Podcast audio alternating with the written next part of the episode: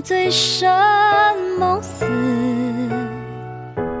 原来被催眠真有意思。听众朋友，大家好，这里是 FM 六幺零七三范静的心声，晚安，陌生人，没空再去对谁解好梦释每个你。自己把自己挟持不管今天的晚安暖文呢，和大家分享一个话题讨论，主题是如何才能原谅碌碌无为的自己。能活过来说心疼我的更应该明白二零一八年快结束了，总觉得自己这一年来无所作为，每到年终总结的时候，内心都倍感自责与愧疚。如何才能原谅这样的自己呢？小的时候，我特别喜欢回答长辈们提出的一个问题：你希望自己长大后做什么？我总是欢呼雀跃地回答：当科学家，当宇航员，当超级英雄。我希望自己是一个有所作为的人，没人告诉我这样子不切实际。毕竟大人们都不愿打破孩子的幻想，而我自始至终都忽略了。为什么没人告诉我该怎么样当一个厉害的人？我在一个平庸的环境里，心怀超级幻想，渐渐长成了一个碌碌无为的人。都快忘了怎样恋一个爱，我被虚度了的青春，也许还能活过来。说心疼我的更应该明白，我当然会沉醉个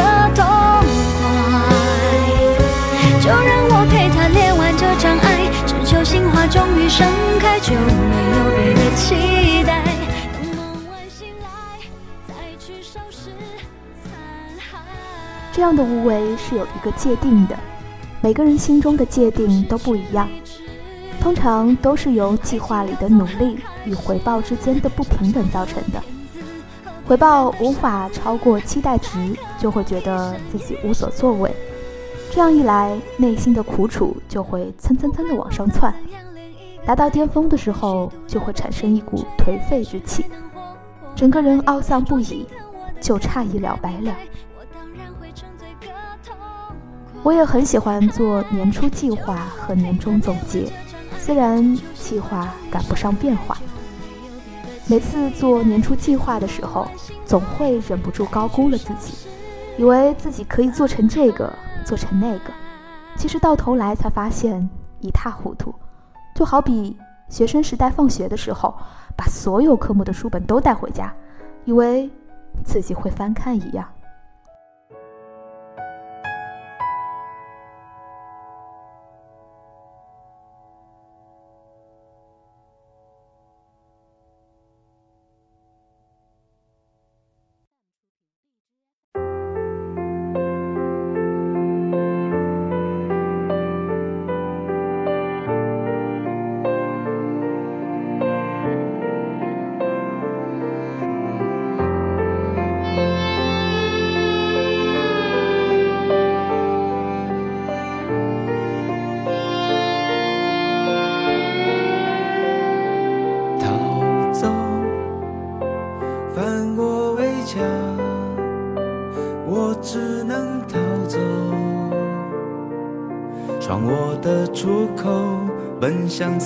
由。熟悉角落，有人在等我。因此，我会在每年中期的时候稍稍调整计划，适当的降低自己对于回报的期望值。毕竟能力真的达不到，若一再的强迫自己，只会适得其反。这是一种方式，否则在极其痛苦的时候，还得祈求自己原谅自己。而我的一位友人则不同，他选择了另外一种方式，他要逆流而上，但他只给自己三次逆流的机会。倘若三次试过了，仍旧无法达到预期的效果，他会宁愿将自己搁置一段时间，再也不去做无用功。这是他与我不同的一点。我总是在做无用功，而且总是记得自己做过无用功这件事儿，而后才想要去摆正自己。无论是哪一种方式，都是自我较量的过程，像过不完的坎一样。十分拧巴。狠狠冲过头，未来我们要怎么活？凝视着白秋，暂时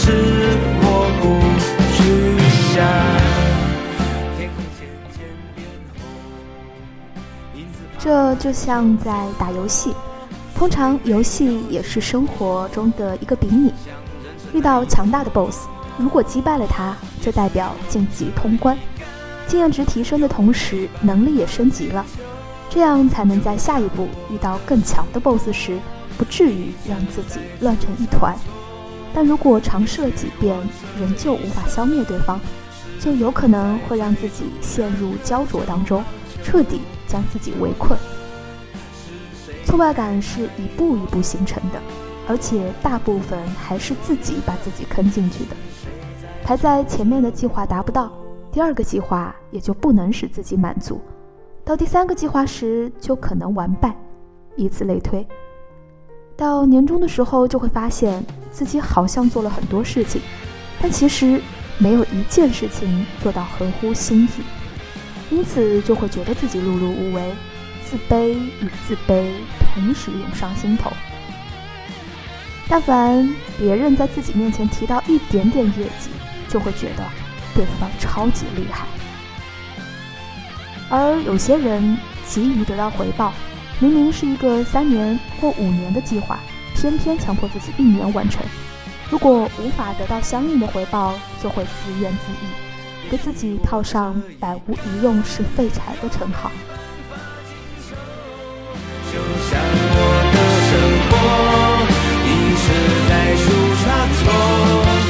也许我这一生。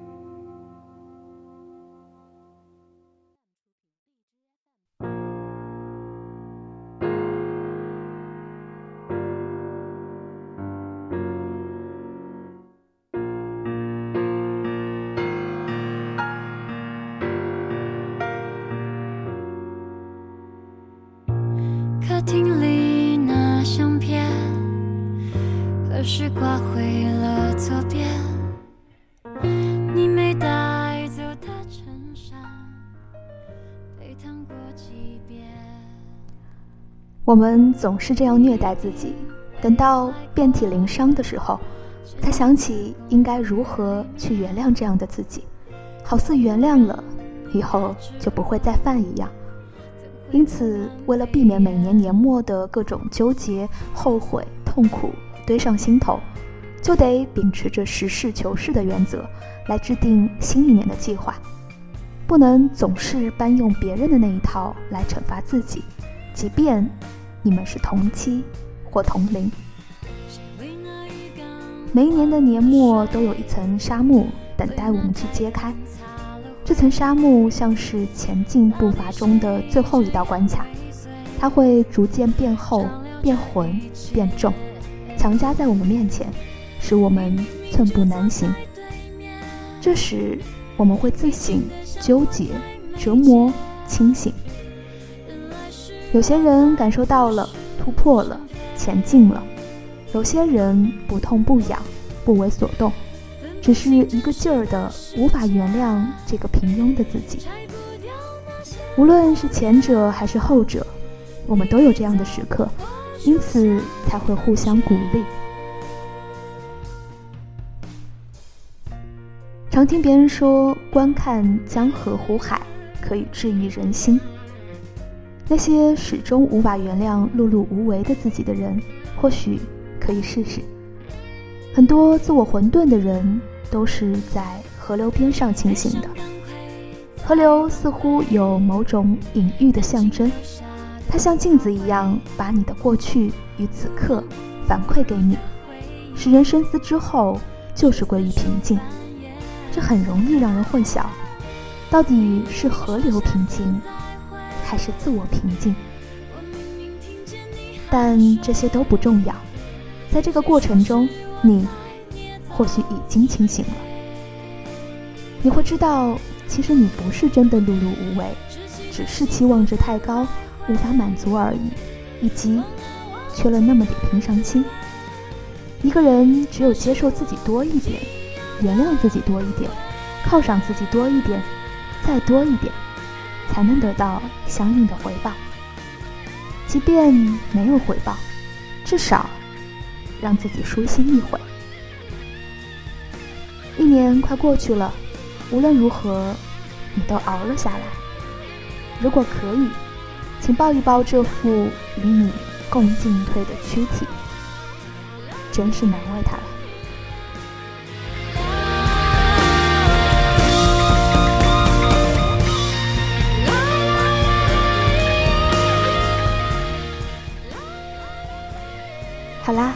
故事分享到这儿也说完了，不知道听完的每个听众你有什么样的感受呢？你有原谅那个碌碌无为的自己吗？故事还长，愿你有鲜活的梦想和山河之外的远方。我是小波尼，我们下期再会，晚安，好梦。